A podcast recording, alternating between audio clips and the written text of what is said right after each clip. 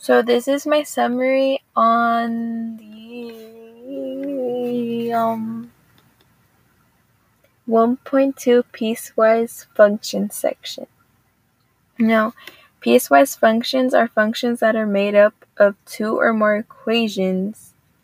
And I know that piecewise functions are written in inside in the inside of braces and each equation is separated by commas.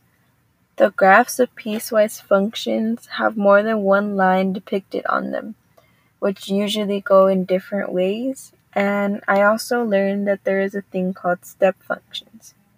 These are basically like piecewise functions, but they have a constant value over each part of the, the domain, and they basically look like little steps going up and down.